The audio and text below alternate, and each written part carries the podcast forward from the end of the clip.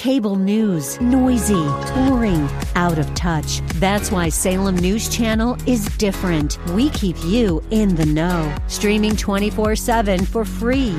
Home to the greatest collection of conservative voices like Dennis Prager, Jay Sekulow, Mike Gallagher, and more. Salem News Channel is unfiltered and unapologetic. Watch anytime on any screen at snc.tv and Local Now Channel 525. This is the Word to Stand On for Life with Pastor Ron Arbaugh. Your word is sharper than any two-edged sword. And it cuts deep into my heart. The Word to Stand On for Life is a radio ministry of Calvary Chapel in San Antonio. A live call in show here to help you answer your questions about the Bible and how to apply the Word to your daily life. For more information on Calvary Chapel, visit our website, calvarysa.com. Get your Bible questions ready and call in now to 210 340 9585. It's The Word to Stand On for Life with Pastor Ron Arbaugh.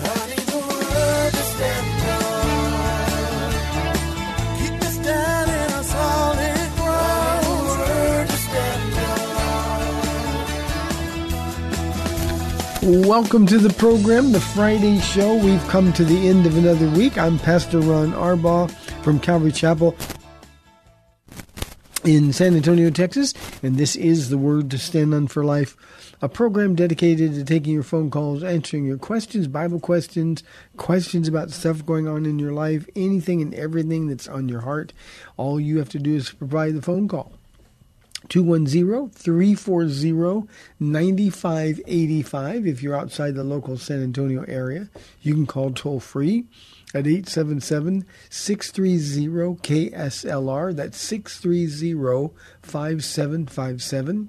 You can email questions to us by emailing questions at calvarysa.com or you can use our free Calvary Chapel of San Antonio mobile app.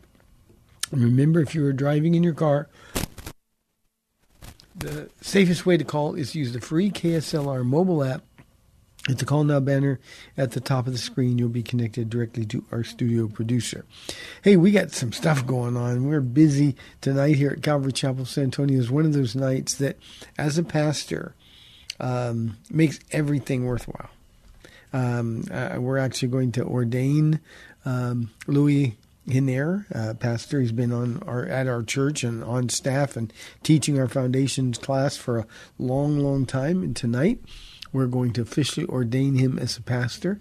And uh, I promise you, whatever he shares tonight uh, will be a blessing. I'm I'm really looking forward to it. So Louis will be doing the the teaching tonight, sharing his testimony, his heart, whatever God's put on his heart. We like to do that uh, on nights that we ordain people. So that's tonight at 7 o'clock. If you can't get here, you can watch it at calvarysa.com and you will be blessed. I promise you that. And of course, Sunday, I, I told everybody earlier in the week, please pray for me because uh, the single most difficult chapter to teach on a Sunday morning in all of the Bible is where I am this week, Acts chapter 7. It's Stephen's not really a defense, but a, a, defense of our faith. It's Old Testament history. It's the longest chapter in the book of Acts. It's the longest um, message or sermon in the book of Acts, um, and wonderfully, wonderfully anointed by God. Uh, and you know, it just it has to be done together. So I got to figure out a way in 40 minutes to do 60 verses. That's really, really hard. So, uh, but it, but it's I think a really worthwhile Bible study. And then we're getting ready. I can't believe how quickly time's going. The following Sunday will be Palm Sunday. And the Sunday after that, of course, is Easter Sunday. And we'll be talking more about those in the study uh, in our show time next week. Let's get to some questions that have been sent in. Our first one is anonymous from our mobile app. Uh, Hi, Pastor Ron. On yesterday's show, you said God could not create evil, but doesn't Isaiah 54:16 say just that? It is I who have created the destroyer to create havoc. Please clarify this for me. Thanks. Um, Anonymous, this is really pretty simple. God could not create evil, uh, and we know that very specifically from the New Testament. God can't tempt anybody. Uh, he's not the author of temptation. In him is, is light. There's no darkness at all. But, but you're misunderstanding what Isaiah 54, 16 is saying. It is God who created Lucifer, the angel, who, when given free will and able to choose, uh, chose to rebel against God, and we know that he swept a, a third of the angels in heaven uh, with him, and they all fell um, in, into that seduction. So um, he he simply created the devil. Did he know what the devil was going to do? Yeah. A lot of times people will call in on this show and say, "Well, well, if God knew he was going to do that, why did God create him?" Well, God knows that you're going to do evil and I'm going to do evil and he created us. So he gives everybody the same chance. In this case, we're talking about the the, the angelic world, and uh, um, it's it's especially appropriate and anonymous because Lucifer was God's most beautiful and equally the most powerful angel ever created. Um, Michael, the archangel, is his counterpart in terms of power. But Michael, we're not told is beautiful. We're told he's terrifying. If you saw him, you'd fall down on your face and, and be sick. And but but but uh, Lucifer was Ezekiel 28, Isaiah 14, the most beautiful of all of God's creation. Uh, light seemed to emanate from him wherever he went. Light bearer is what the name means. And if you read the King James version of uh, Ezekiel 28, it, it, would seem to indicate that he was what we would call the worship leader of of heaven. Um, as his wings would, would rise, music would would emanate. So um, God created him, and just like God created um, both angels and humans, uh, He gave every single one of His creations uh, a choice. Uh, will you love me? Will you serve me? Or, or will you not serve me? Will you reject me and want to do what is uh, in your mind and in your heart to do? And obviously, in this case, he knew what Satan was going to do. Uh, he knew before he was Satan what he was going to do, and that's exactly what happened. So, thank you very, very much for that question. Here's a question from our mobile app. This one is from Scott. Hi, Pastor Ron. You were talking about how Jesus, when he died on the cross, went down to free the captives in a place called paradise. Uh, the word paradise made me think of the Garden of Eden. Could it be that God, in hiding uh, or is hiding the Garden of Eden there? Um, no, Scott, this is a completely different place. Um, um, paradise was a descriptive term for both of these places, descriptive of the Garden of Eden. It, it was a virtual paradise. There was no sin, uh, nothing that, that was bad ever could have happened there until that opportunity to make that free will choice uh, was given to Adam and to Eve. Um, but but these are not the same two places. Um, in, in Luke chapter 16, the place called Paradise, it also is called Abraham's bosom. Um, uh, obviously, it is a wonderful place. That's the description of the name paradise, but it's not an official name or, or a proper name. Uh, rather, it's a descriptive name for uh, this place. Now, this particular place, when Jesus had to descend to set the captives free, we know that from Ephesians chapter 4. When he set the captives free, uh, he descended into, we, we, call it the abyss. The Greek word is abuso. And there is literally a place in the center of the earth um, hidden from man. Um, and God can do that. Uh, and that place is a place where the unrighteous dead are being held.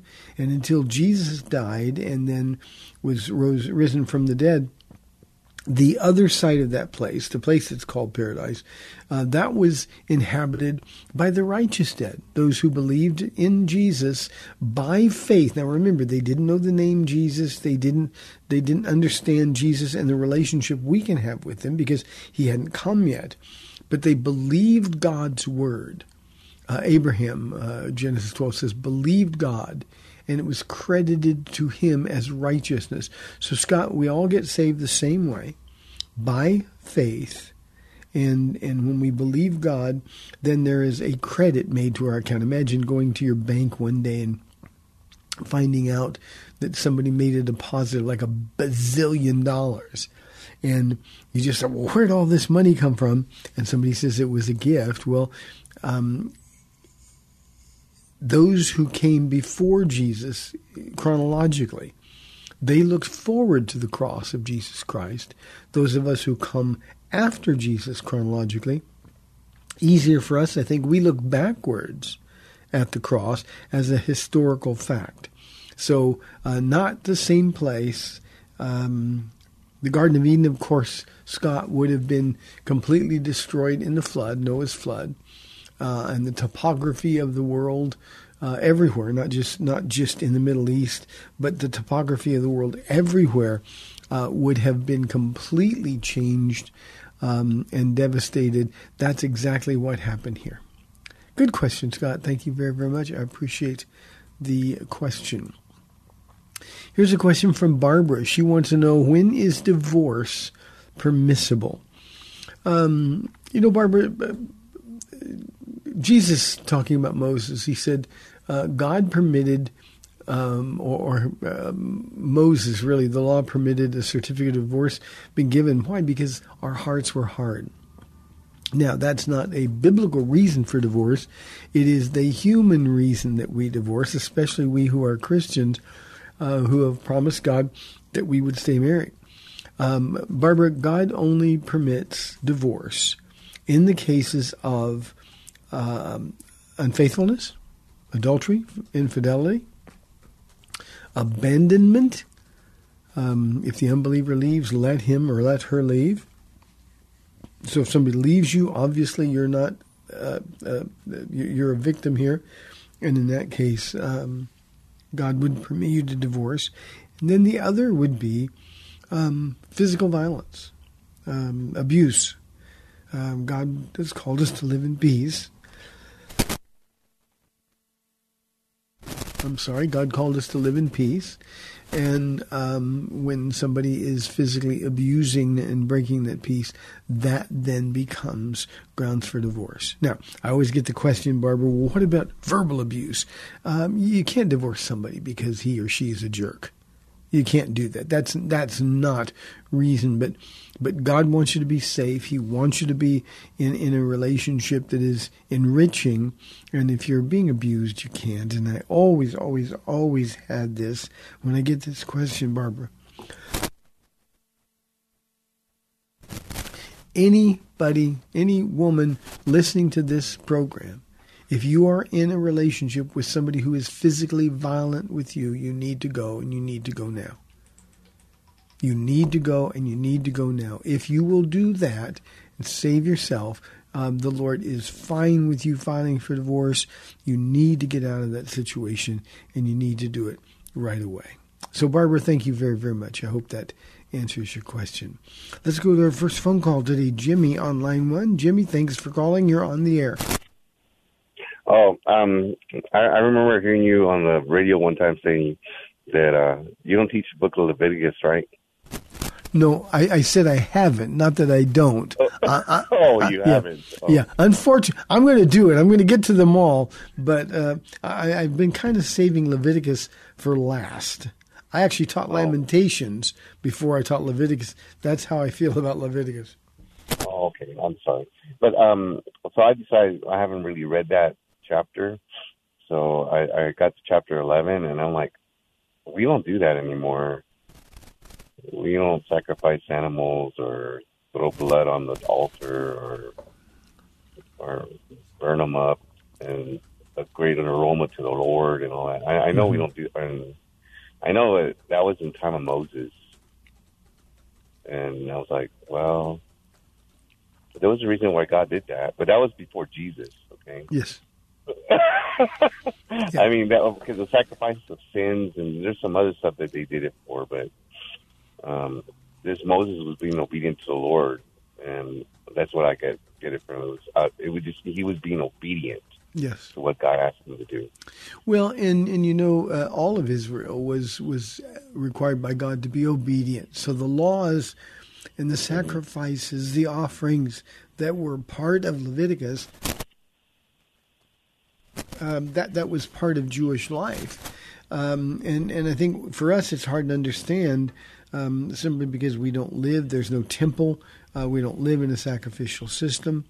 Um, but but all of those sacrifices, all of those laws, all of those um, laws about cleansing and and and uh, uh, blood and clean and unclean, all of those laws pointed to Jesus. And Jimmy, I think. I, th- I think the best thing you can do uh, as a New Testament Christian when it comes to uh, reading Leviticus is to read it along with Hebrews because the book of Hebrews in the New Testament sort of fills out. I've often said that the Old Testament, um, especially the first five books, the Old Testament is like a, a, a, a connect the dots coloring book. And if you connect the dots, you know, one, two, three, four, and, and, and you get the outline of a picture, well, the New Testament fills in that outline, brings it to sort of living color. And that's what Hebrews does in the book of Leviticus. So I, I'm going to teach it, and gonna, I, Lord willing, I'm going to be alive that long. Um, but um, um, the, the the thing you got to do is put a picture of Jesus over the whole book, and and then it begins to make a lot of sense to us. Anything else, Jimmy? No, sir. Uh, the, what, what, it made sense to me because Jesus was the perfect lamb that was sacrificed for us. So his blood covers our sin. That's right, and it's His blood that makes us a pleasing aroma to the Lord, even when we know we're not. Jimmy, thank you very, very much. I appreciate very uh, the call very much. Here's an anonymous question, and I'll say up front: these are the, these question always makes me frustrated and, and angry. Not I, not unrighteous anger. I hope it's righteous anger, but I never ever get this. Uh, this question is: Will you talk about why there are so many cliques in Christian church circles? Now, anonymous. The reason I don't understand cliques um, I don't understand this kind of communication is is because the whole church is a clique. Christians, we are a clique. We hang out with one another. We serve with one another. We rejoice with one another. When we uh, are hurt, we mourn for one another. That's what a, a, a clique really is people that hang together. And when people come into church and say, well, you know, in this church there's all kinds of cliques, I get so frustrated because the, the reality is people that serve together are going to hang together. And the people that are on the outside saying, well, there's cliques in there, they're, they're people that aren't serving. It's that simple. When you come to, and I'll just use our church as an example. When you come to Calvary Chapel of San Antonio, you're going to find a whole lot of people that love hanging out with one another. I mean, they're they're here all the time. They serve together. They they've experienced things in life together. And when somebody from the outside comes in and says, "Well, you know, the church is full of cliques," it's it's just that they have decided not to be a part of what God is doing. And it's almost like a cry out for attention. It's it's like we walk in the door and say, um, "Give me attention, give me attention." And as Christians, that's not our purpose.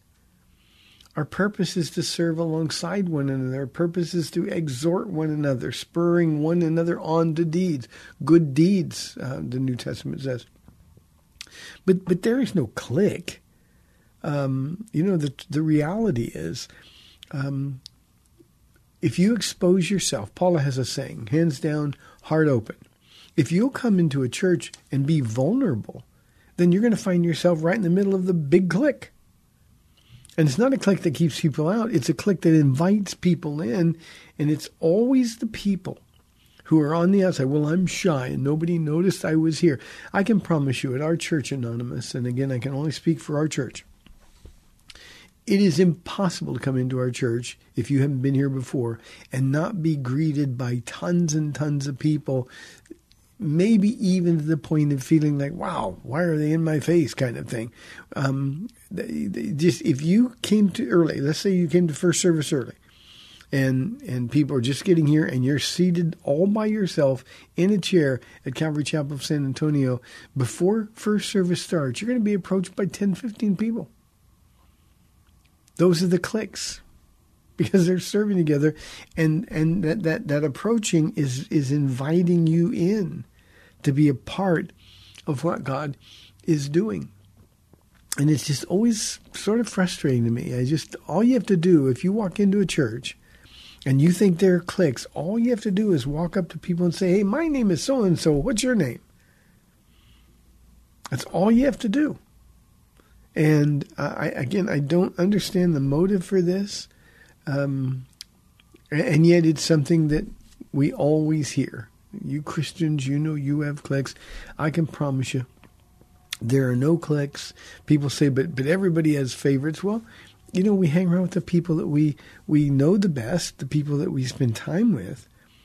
But I can promise you here at Calvary Chapel, the people that I consider leaders, and by that I don't mean just pastors and elders, we've got a whole subgroup of people that have been here a long time or have committed to serving and have, have demonstrated their faithfulness. Um, their whole job when they come in here on a Sunday or a Wednesday or a Friday, their whole job is to find people that they don't know. they see somebody who looks like they're in pain, go talk to them, pray for them. If you see somebody that that is sitting alone, go welcome them to the church and and and answer any questions that they might have. So there's no cliques in this church. That's just sort of a I don't want to get involved, but I want everybody to come to me kind of response, and I'll, I'll never understand it. I will never understand it. I'm not a an, an outgoing person by nature. Um, so I would be one that would be maybe a little unlikely to go up to a group of people and start talking. But um, again, at our church, um, people are going to come to you. And all you got to do is be vulnerable, be open. And if you've been in a church where you've been hurt and cliques occur, uh, get over yourself. Honestly, get over yourself and put yourself out there. And for those of you who are shy and you're uncomfortable a little bit, um, remember one of the reasons that God grabbed hold of you was to change that about you. And so you get involved. You get involved. So I hope that makes sense to you. Again, it's hard for me to really understand what people are talking about. I've just watched it for so long um, that uh, you know we're in control of who we talk to or don't talk to, and um, you know the the man or the woman that says, "Well, I'm going to go in there and I don't want people to approach me," or you know, I'm I'm going to get to know them before I uh, I'm I'm vulnerable to them. Uh, you're the ones who are missing out. You're the ones missing out. Here's the last question I'll take for this half of the program, and then we'll get uh, to uh, one another one that's always frustrating for me at the top of the break. This one is from Anna or Anna, depends on ethnicity. Um, she says, What is your view of limited atonement? Anna, it is a doctrine that is so damaging, uh, so wrong, um, that um, I have no view of it other than that it's, I can't say it's heretical because there are real Christians who believe in limited atonement. You know, primarily I'm talking about Calvinists or those who are Reformed. And limited atonement simply says that God died only for the sins of the elect. Forget the fact that the Bible says Jesus died for the sins of the world, that whosoever believes, they would say, oh, no, no, uh, God knows everything and God is sovereign, and so he wouldn't die for people that he didn't want uh, to, to go to, if they were going to go to hell. He only died for those he chose to go to heaven. And that is such an insidious doctrine. I've had people who believe in limited atonement say to me, Well, I can't believe that God loves everybody, so I can't go tell somebody that Jesus loves them. I'm just thinking, where do you get that? God is love. For God so loved the world. Oh, yeah, but world doesn't mean world. It means exactly that. So, uh, Anna or Anna, uh, limited atonement is is um, a fruit stealer, a joy killer. It is in complete contradistinction to the revealed nature and the character of God. Um, I mean, one needs only to read 1 Corinthians 13 and see what real biblical love is about. the height and width and depth and breadth of God's love, and it it completely eliminates any possibility of limited atonement being true doctrinally. So, um, my view of limited atonement is uh, that that it's to be avoided at all costs. From cover to cover, the Bible demonstrates just the opposite is true. God's um, atoning sacrifice was unlimited in the sense that it was uh, efficacious and effective. It's effective for all of the people in the world, but it's efficacious, has value for, practical value for only those who receive the promise. That's all. But but God's sacrifice, Jesus dying on the cross, uh, is um, uh, for every single person who's ever lived. And if we understand that, then we understand the second part of, of our relationship with God is based on our choice of God. And limited atonement certainly eliminates uh, any possibility of, of that being consistent with the nature of God. Thank you, Anna or Anna. 340-9585 for your live calls and questions. We got 30 minutes left in our week. If you're outside the local San Antonio area, 877-630-KSLR. We'll be back in two minutes.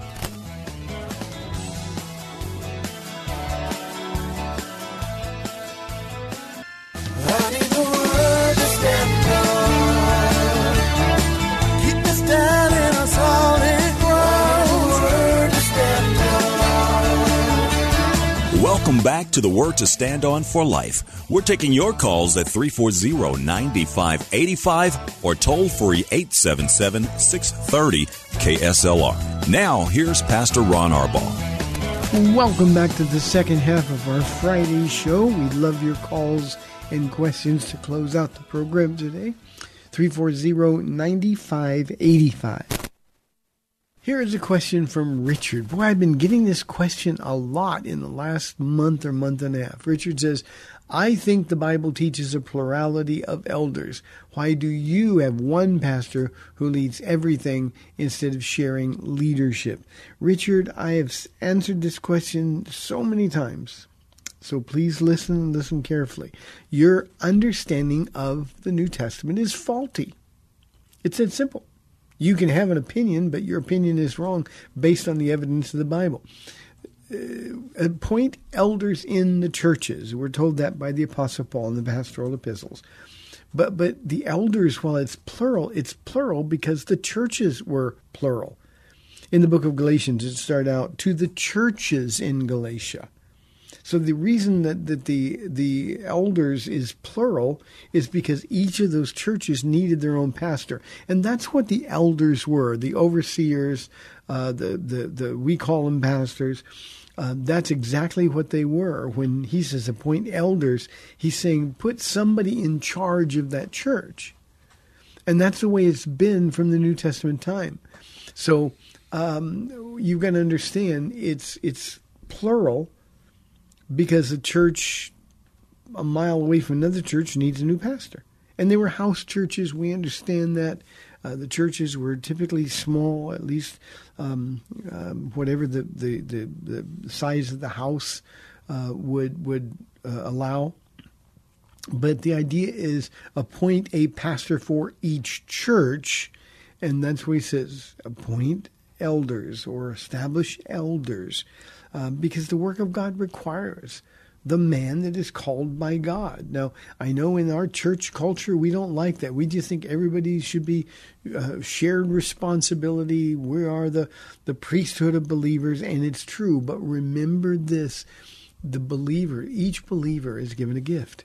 Each believer has a calling. Now, when I say a gift, at least one gift and God calls a man, he gifts that man, and that's the one who is accountable to God to to establish the church and care for the church and feed the church and nurture the church. And um, you know, we have um, many, many churches in San Antonio, Texas. Um, they all have a pastor. At least God's view uh, uh, picture is is there should be a pastor, one man. God will give the vision to that one man, and then that one man will gather around him those uh, who are like-minded, like-hearted, and who will will use the gifts that God has given them. Now, I have it at our church, Richard. Um, I think um, I always I forget the number. I think how many pastors are we? We got 10 right now. Ten plus tonight. No. Okay, so after tonight, I'll have 10 pastors on our staff. And um, I think some of them are better teachers than I am. Um, but, but that's not the issue here. The issue is who did God choose? I tell my church all the time, believe it or not, I was a gift from God to you, and you're stuck with me until God says for me to go, whether it's because I die or to get too old or whatever the situation might be. Until that time, uh, I'm the man God has put here in this position. Um, I like to think for such a time as this. And and you know, Richard, I don't know the the, the numbers of questions about this. Um, um, we do share leadership. I certainly don't do anything. I'm a wonderful delegator. God has given me men whose hearts I trust completely. Uh, I know how they're going to respond in certain situations. And because of that, um, uh, I have no problem at all sharing um, the, the leadership. It's just that they use their gifts and I use mine. I've got an administrative pastor uh, who who's a great Bible teacher. Uh, I've got Pastor Ken who will eventually take over from me.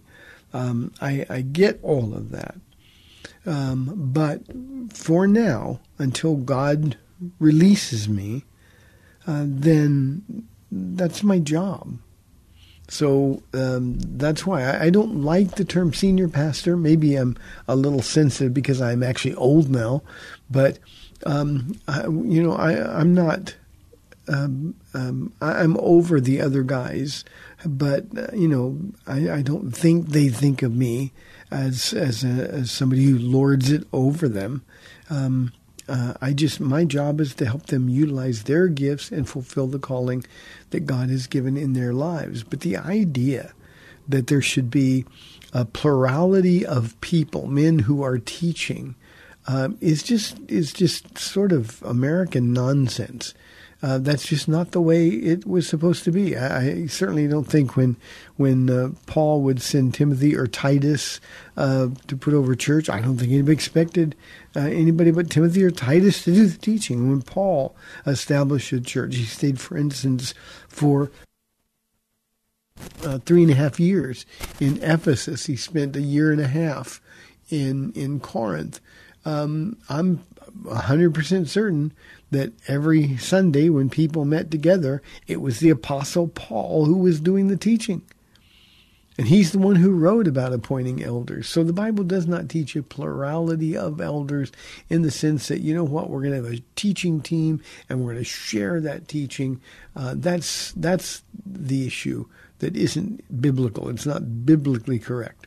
So, Richard, I hope that answers your question. I'm not sure you like the answer, but um, you know, be a good steward of the Bible, workman, rightly dividing the Word of God. Understand the history, understand um, the the needs of the time. Um, things are different now in the sense that we've got buildings and lots of people can come to them. They didn't, but every one of those churches needed a single man called by God to be the officiating elder, or we would call pastor of the church. Here's a question from Crystal. If a pastor has made false prophecies and has not repented, should he be allowed in the pulpit? It seems like no one is holding him accountable. Um, Crystal, here's where you've got to take the accountability. Two things, and I know we don't like to do this, but if a pastor uh, is making false prophecies, um, then you've got to go to him and, and point that out. It's it's simple. Why are you saying this? You made a prophecy that this would happen and it didn't happen. Or something contrary happened. So respectfully, Crystal, go to uh, this pastor and say, um, you know, you're making prophecies and they're not coming true, or they're inconsistent with what the Bible already teaches, and and I think that's reason for you to repent. Now, obviously, in most cases, that man, or or in some cases, a woman, is not going to step down. And that, Crystal, is when you've got to take accountability for your own spiritual well being. And what you need to do in a case like that is leave. Go find yourself another church, a Bible teaching church, a solid, grounded Bible teaching church, somebody that can use your gifts and give you an opportunity to to serve the body of Christ. If that doesn't describe the church you're in, it doesn't sound like it that's the church you're in, then you can simply say, I've got to go.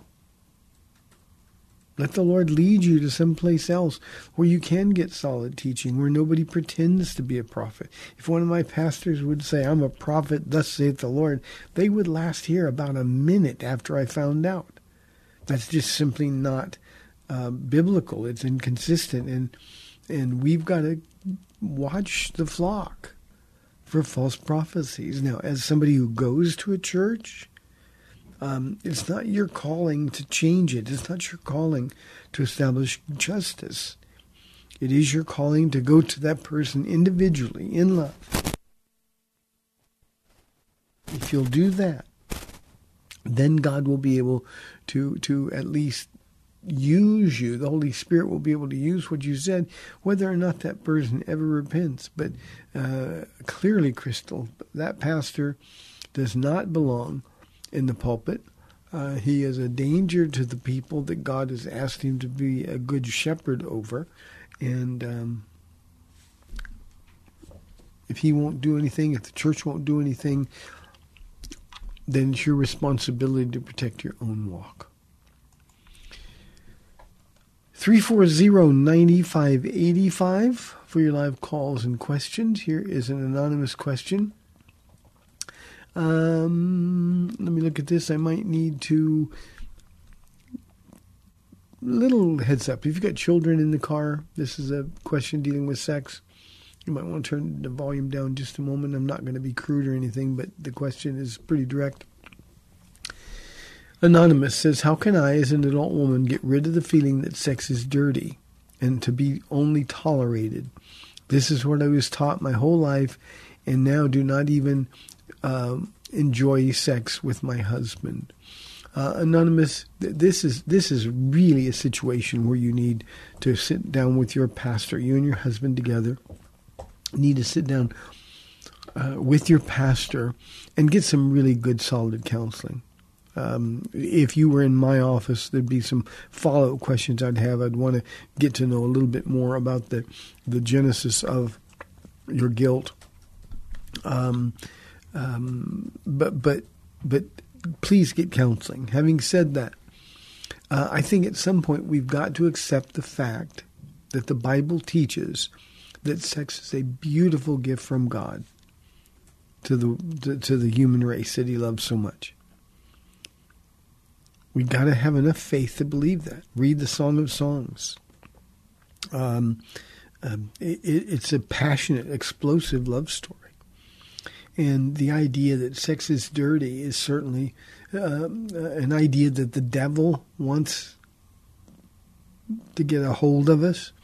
Uh, he doesn't want us to enjoy it. He doesn't want marriages, Christian marriages in particular, to be passionate. He wants to get us confused between passion and lust.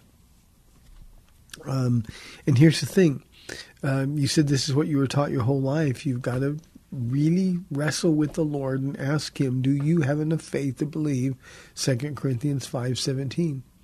The old is gone and the new has come. Now, I realize the, the, the guilt and the, the buttons the enemy pushes. I also realize the psychological damage that has been done to a lot of people that have been taught sex is dirty. Um, but but here's why the Holy Spirit lives in us, because your responsibility then is to simply find out what's true, and then choose between that which is true, and will bless you, and that which is false and has been a burden to you. I want you to imagine for a moment just how awful it is for the Lord when He gave you this beautiful gift. First, He gave you the gift of your husband, and He gave you this beautiful gift of sex within marriage. He wants it to be passionate, He wants it to be playful. Um, the, the, marriage bed should be fun. Um, and when you're not taking Him at His word, imagine how sad He is. So I think this is what you have to do forget the feeling and hold on to the fact. The fact is, God loves you. God created um, uh, you and your husband, your marriage, to be a, a, a place where sex is enjoyed, and He wants to set you free.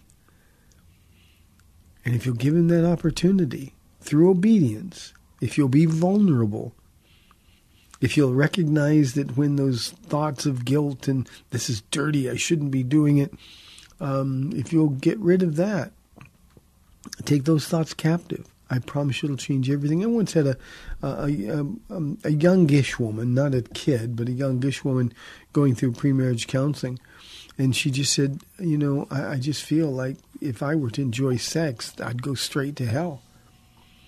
And I was taken aback by that. You know, this is a, a woman who'd been a Christian, yet she was taught, like you indicate here, that well, you know, having sex with your husband is sort of like your duty. Um, and, and, and, and that is to so short circuit what God has done for you and the joy that He wants you to experience in that physical relationship you have with your husband. So please, please, please go talk to somebody, get some counseling, but make a decision. Be prepared to make a decision. Are you going to believe your feelings? Are you going to believe the lies of the enemy? Or are you going to believe the promises in the Word of God? I always say, Anonymous, that the longer we've been with somebody, the more we should love them, the more passionate we should be.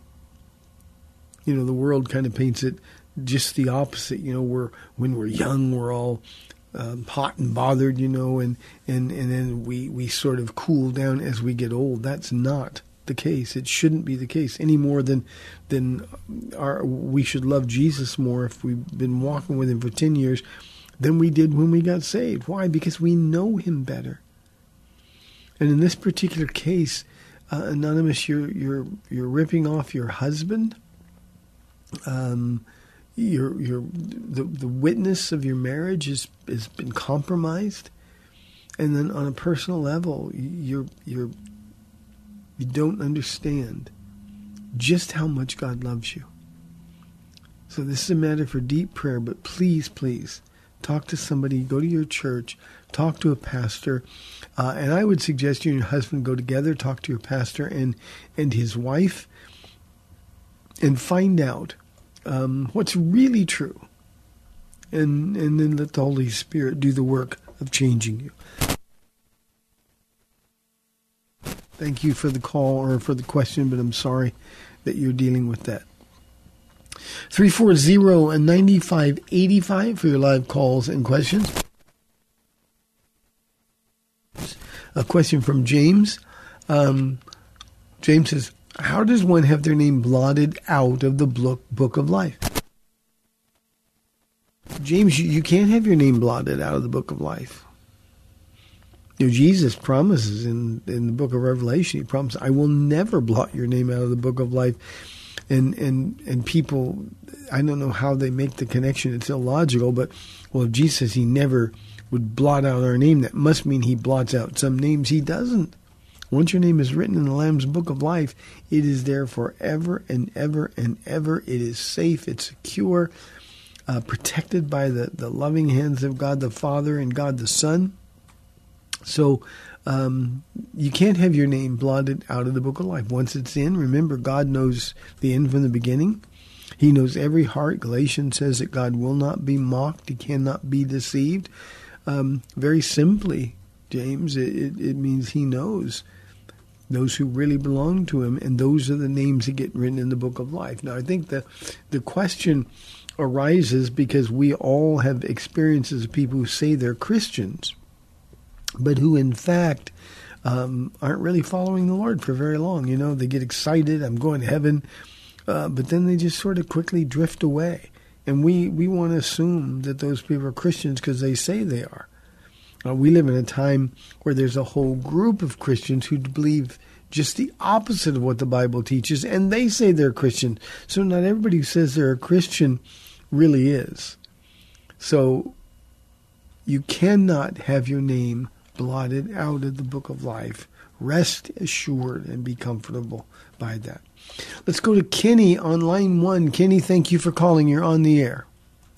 Yes, thank you, Pastor Ron. I just wanted to ask you a question about when Jesus was uh, dying on the cross, and the, and one thief was just uh, not repented at all, and the other one um, was very sorry. And and uh, when Jesus said today that you will be with me in paradise, and I know when the Scripture says, and and if you could correct me, there's nothing good in us. There's, you know, when, when you say, well, I want to share your heart, I want to share my heart with you. There's nothing good in my heart, except, of course, when Jesus comes in.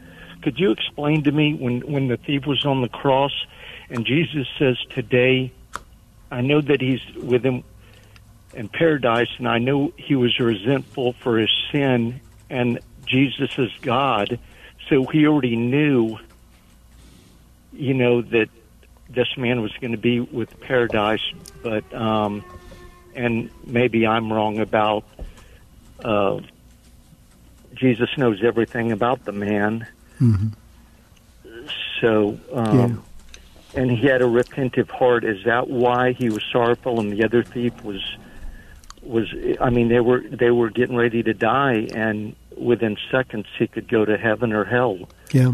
So Yeah, Kenny, that's a fascinating uh, uh, uh, occurrence for me. One one of the the uh, the things I'll be doing um, on on um, our Good Friday service here is talking about the those seven sayings of Jesus on the cross, and and, and a couple of things we need to remember. First and foremost is that when you, we, we, we understand God knows everything, He knows everything about a person, but He didn't when He was here. He, he, he faced everything as a human being. So He didn't have the divine knowledge on earth that He had. Whatever He said, He said because His Father told Him to say it. Jesus didn't have any independent thoughts. So it's not like Jesus was hung between those two crosses and he winked at one guy and said, Don't worry, it's okay for you, and looked at the other guy and said, Oh, it's bad for you. It wasn't that at all, Kenny. Here's why that the, Jesus could say that man is going to be with him in paradise. At the beginning, both of the, the, the thieves hurled insults at Jesus. That's very clear when you combine the gospel accounts. Uh, they were antagonistic toward Jesus. And over the period of the hours that Jesus was on the cross, when people were mocking him and laughing at him and making accusations and spitting at him, um, the, the, the two thieves, both of them, they were very close to Jesus. Both of them um, heard everything that was said. They heard Jesus' response. Imagine, Kenny, what it would have been like to, to hear Jesus with the little strength that he had left, cry out to his Father, Father, forgive them, for they know not what they do. And for one of the thieves watching Jesus die, listening to what he said, seeing his refusal to defend himself, there was something about the way he died, and there was something about his focus, the the utter evil of his enemies um, the the angriness um, that affected one thief. Now both thieves were the same distance, and at some point during that process, um, one of the thieves was convinced. And when when the thief that went to hell uh, went to torment, rather. Um, said uh, uh, also mocked him again. The other thief, now his heart having been moved, the other thief said, Have you no fear of God? This man has done nothing. We deserve what we've got, what we, we're experiencing, but this righteous man has done nothing wrong. And, and so that was heart, and a, a heart that was moved, and a mind that was changed about the person of Jesus Christ. And uh, when he cried out, Remember me when you come into your kingdom, Kenny, that's the equivalent of us saying, um, I'm sorry, Lord. I'm a sinner. Please forgive me. He was recognizing his unworthiness and the complete and utter worthiness and holiness of Jesus and his life, his heart, and his eternal destination was changed forever. The other guy, same distance, heard the same things. One heart moved, one heart was unmoved. That's the one thing that's always troubled me, fascinated me. I guess I could use both those terms. Uh, how two people in the same circumstance can listen to the same words, can see the same thing, and one heart gets moved toward repentance and the other one does not. And Kenny, I can tell you, I've been around enough people on deathbeds who whose hearts had become so hard. I mean, I have been ejected. I, have had people use terrible language. Get him out of here. I don't want to hear about this, and and they would curse and scream, and and other people and I'm talking men who were really awful men, my father being one of them, suddenly say, I want to be with Jesus. I choose Jesus. So, Kenny, that's the difference between the two. It wasn't because Jesus knew. He just simply said, based on your statement of faith, because we got to believe by faith, based on what you just said, you and I, we will be together in paradise on this very day. And even that didn't move the heart, the hardened heart of the other thief on the cross. Thank you, Kenny. I appreciate the question very, very much. Hey, appreciate you tuning in. Appreciate you dealing with my voice all week. I could use some prayer. I got a 60 verse chapter to teach on Sunday. May the Lord bless you and keep you tonight. I have the honor of ordaining Louis Haner. Enjoy it. God bless you. We'll see you next week. Bye bye.